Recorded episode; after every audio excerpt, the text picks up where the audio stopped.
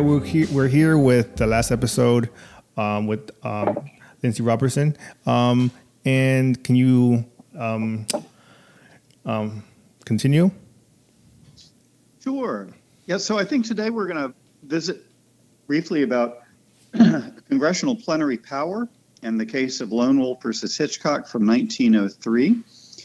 Uh, this is a, a, doctrine that has had a long uh, and checkered history in federal Indian policy. Uh, the plenary power doctrine basically says that Congress uh, is in charge when it comes to Indian affairs and can legislate over tribes uh, across a wide range of areas. The, um, the case came from uh, the, the rule, at any rate, was named plenary power doctrine in the case of Lone Wolf versus Hitchcock uh, in 1903. a little bit of background on that. The Kiowa, Comanche, and uh, Apache tribes in western Oklahoma uh, had a reservation secured to them by the Treaty of Medicine Creek from 1867. And uh, when allotment rolled around, the federal government sat down with all three tribes to cut an allotment deal uh, and eventually uh, reached, uh, I guess, some at least nominal agreement on most issues, but one that they never reached agreement on was how much the tribes were going to be paid for the what they call the surplus lands, the lands that weren't going to be allotted to tribal citizens. Uh, the federal government um, had uh, one figure which was fairly low. The tribes had a figure which was much, much higher. Uh, and in the end, at the end of the negotiation, the tribes thought that what they had agreed to was to refer the question of how much would be paid for these lands to Congress. But in fact, what the uh, executive did, the federal negotiators did, was to stick their figure into the agreement and then get Congress to pass that as a statute. Lone Wolf uh, was a Kiowa chief. Uh, he, uh, representing the tribes, uh, got on a train, went to Washington to complain. Uh, the Bureau, hard to say they were sympathetic, but they listened to him. Uh, and apparently, it was while he was there that he realized there was a problem with the whole deal from the beginning. The treaty had required that any future land cessions by the tribes uh, be agreed to by three quarters of the adult male tribal members. And Lone Wolf said, Can I see the list? You know, because I know you went around hunting for signatures, but when they showed it to him and he knew immediately that uh, this was not three quarters of the adult male tribal members. Um, this was way short uh, of that, and uh, and that meant that the whole purchase was invalid. That that was Lone Wolf's position, and it was certainly the case that he was right uh, as far as the treaty was concerned. So he ended up filing a lawsuit to get the statute invalidated, and the Supreme Court ultimately got the case and they looked at it and they, and they couldn't disagree with Lone Wolf about the facts. They said, yeah, I mean, it does look like the, there weren't enough signatures. So the question is is this statute that Congress passed valid in the face of this clear violation of the treaty? And this is the first time the Supreme Court had squarely addressed that question. Does Congress have the power to breach Indian treaties, treaties with tribes? Uh, and the court here said, nah, yeah, actually, we think they do. And they do because they are the guardian for the tribes. That was a rule that the court had adopted uh, officially as a matter of policy in the 1880s in a case called Kagama. And uh, as guardian, they get to do what they want. Their power uh, over Indian affairs is plenary. That's the word they chose to use. Well, says Lone Wolf to finish this case up, or if they're acting as guardian, aren't they only supposed to use that plenary power when they're doing stuff that's in our best interest? And the court said, yeah, that's actually true, but we don't think that that question, the question, has Congress acted in your best interest, is one for us to answer. Uh, and if you want an answer to that, if you want to complain that they aren't acting in your best interest, the body to go through to is Congress itself. um, in lawyer terms, we say that the court decided that the question of Congress's uh, good faith was a non-justiciable question, meaning it wasn't a question that the that the judicial branch could decide. So Lone Wolf got kicked out, and the door was opened for invalidation or what we call abrogation of Indian treaties all over the place with no real remedy. There was no way that tribes could go to courts to complain. Uh, and the court had said that Congress actually does have the power to do with. Um, you know, your trail of broken treaties uh, in the wake of Lone Wolf sort of takes off with uh, vengeance. Uh, and, uh, and the plenary power doctrine is established as a matter of Supreme Court law. Um, now, it, it, it makes, it'll make you feel a little bit better uh, to know that it's no longer the case that tribes can't sue the federal government when they don't think it's acted in good faith. That was uh, squarely uh, reversed in a decision called Delaware Tribal Business Committee versus Weeks in the 1970s. Um, so there are suits by tribes now for that, but it is still the case that the federal government exercises plenary power over Indian affairs again, we don't we don't know entirely what that means. What plenary means. Uh, some people argue it means that there are no limitations on the number of subject areas over which uh, Congress can legislate when we're talking about uh, tribes. Um, we do know that it, it, means Congress can abrogate Indian treaties, uh, and uh, but it, it's not entirely clear beyond that um, what it means. But it's a it's a big and scary and powerful powerful thing. Yeah, I think, that that was one of my biggest concerns during the program was, uh, I, I heard it too from other people was you know like can will the government abrogate treaties in the future? You know, and I don't know what are your thoughts on that. You think they have stopped that? Do you think do you think they might do it again? They they actually, yeah, they actually abrogate treaties all the time, um, and it's not quite in in that way like you know, erasing a requirement of tribal consent before land's taken. But every time Congress passes what we call a statute of general applicability, which is to say a statute that applies on its face to everybody, like, um, uh, you know, controlled substances. It's illegal to sell heroin. Okay, so Congress passes that statute. And you got to ask the question does this apply to tribes? Um, or Congress passes, um, here's one that's been in the news this week the Occupational Safety and Health Act. That's the act that says you got to have uh, hand washing signs in bathrooms for, you know, in safe workplace uh, conditions for employees and stuff like that. Question Do tribes have to follow that? Uh, or um, the Fed National Labor Relations Act says that workers get to unionize and collectively bargain and stuff. Is that true for tribal employees? Uh, and those are all questions of abrogation. Um, and the way that the courts answer them is they first look at the treaties, and all the treaties um, contemplate that the tribes are going to have their own governments. So, um, yeah, tribes, it's uh, invariably the case, have a treaty right not to follow whatever these federal rules are.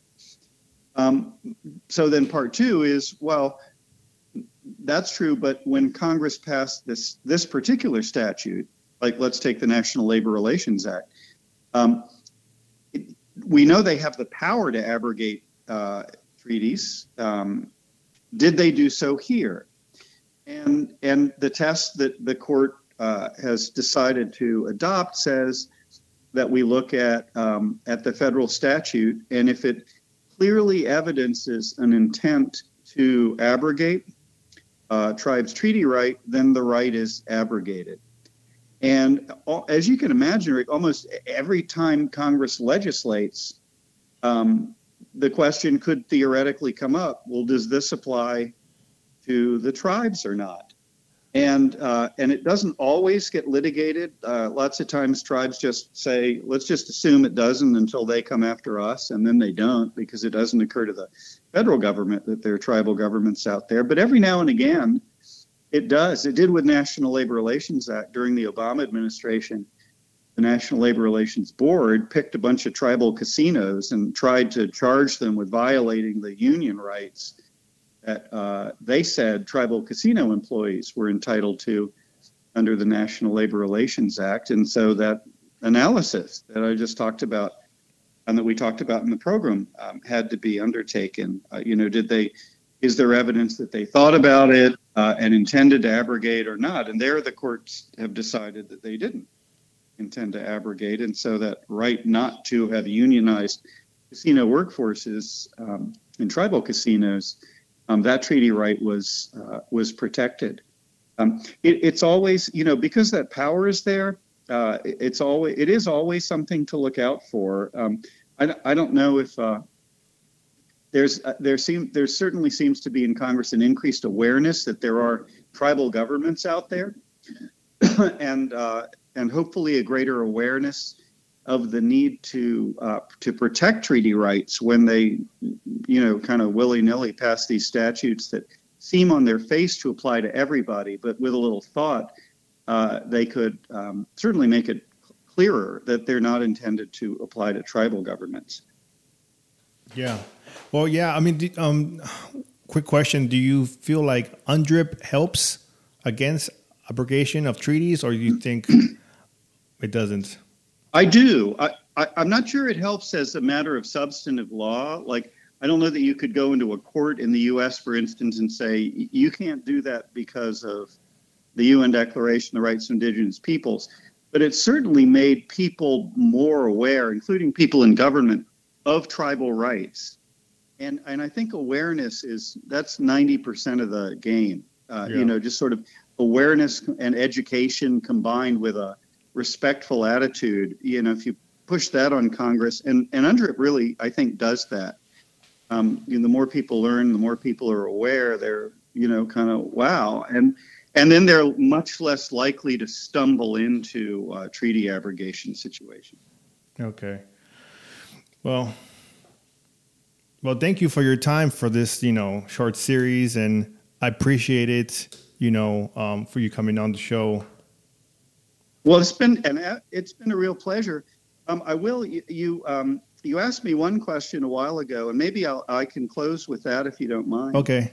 Uh, it was a big question about um, sovereignty. Um, you know what what can what can we do? What can uh, tribal citizens do to to to secure their sovereignty, to protect their sovereignty uh, in the face of you know the sorts of threats that we've been talking about? Um, and I thought about that for a while, and I, and I suggestions uh, for people who are interested in working to protect um, and maybe enrich uh, tribal sovereignty. The the first is uh, to understand it, um, which is to say, uh, you know, as a as a as a matter of history, you know, understand what's happened in the past and why. Understand what the rules are um, governing the scope of tribal sovereignty that's possible right now.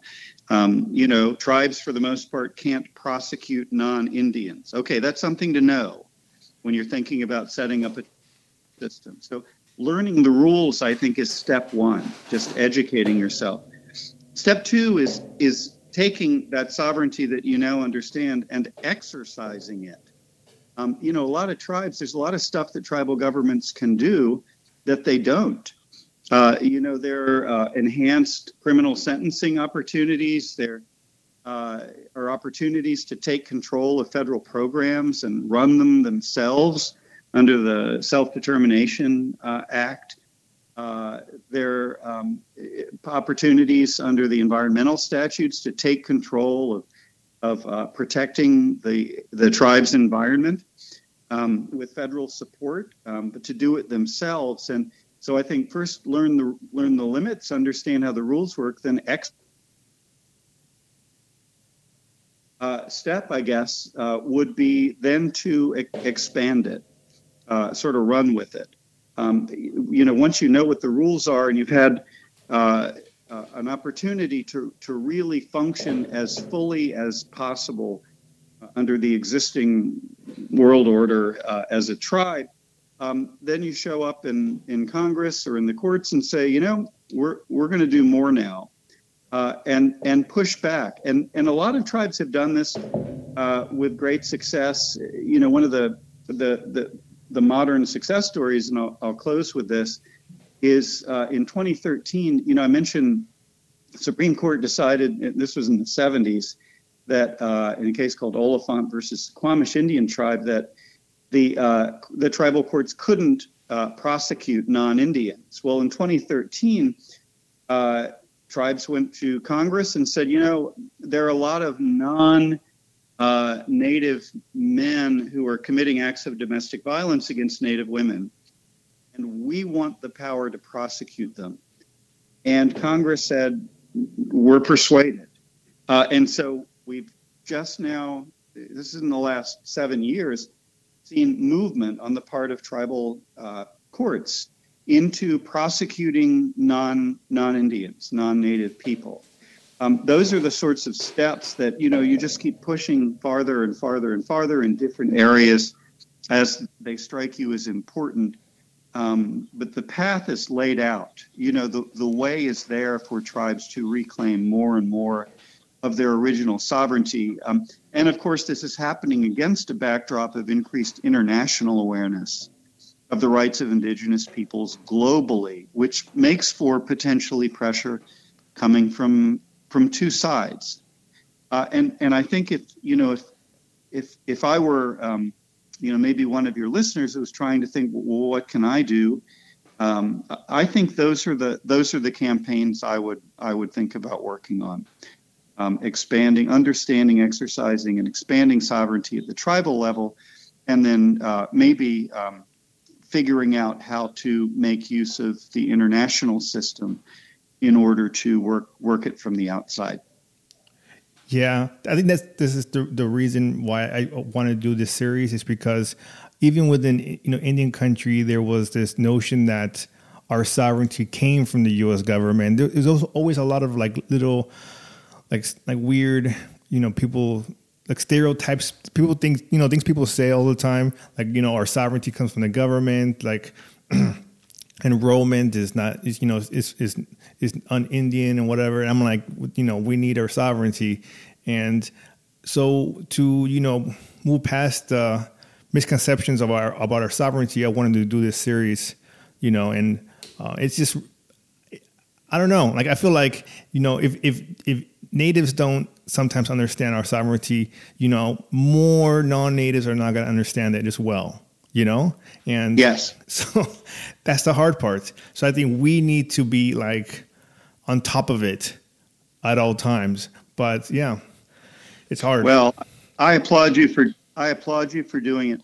And uh, and anybody who's interested, um, you can you're welcome to share this too um, in learning about the um, the master's program Oh yes, in, uh, Indigenous Peoples Law. They're welcome to um, if they're if they're in your audience, they're welcome to contact me directly if they want to, and um, we'll we'll make sure they get information about it. Okay, yeah, I appreciate your time and I appreciate you know your the knowledge you give, and I I, I hope people understand sovereignty. So so I appreciate it. Thank you. Well, I do too, and I appreciate I appreciate all you're doing. Keep up the good work. Okay, thank you.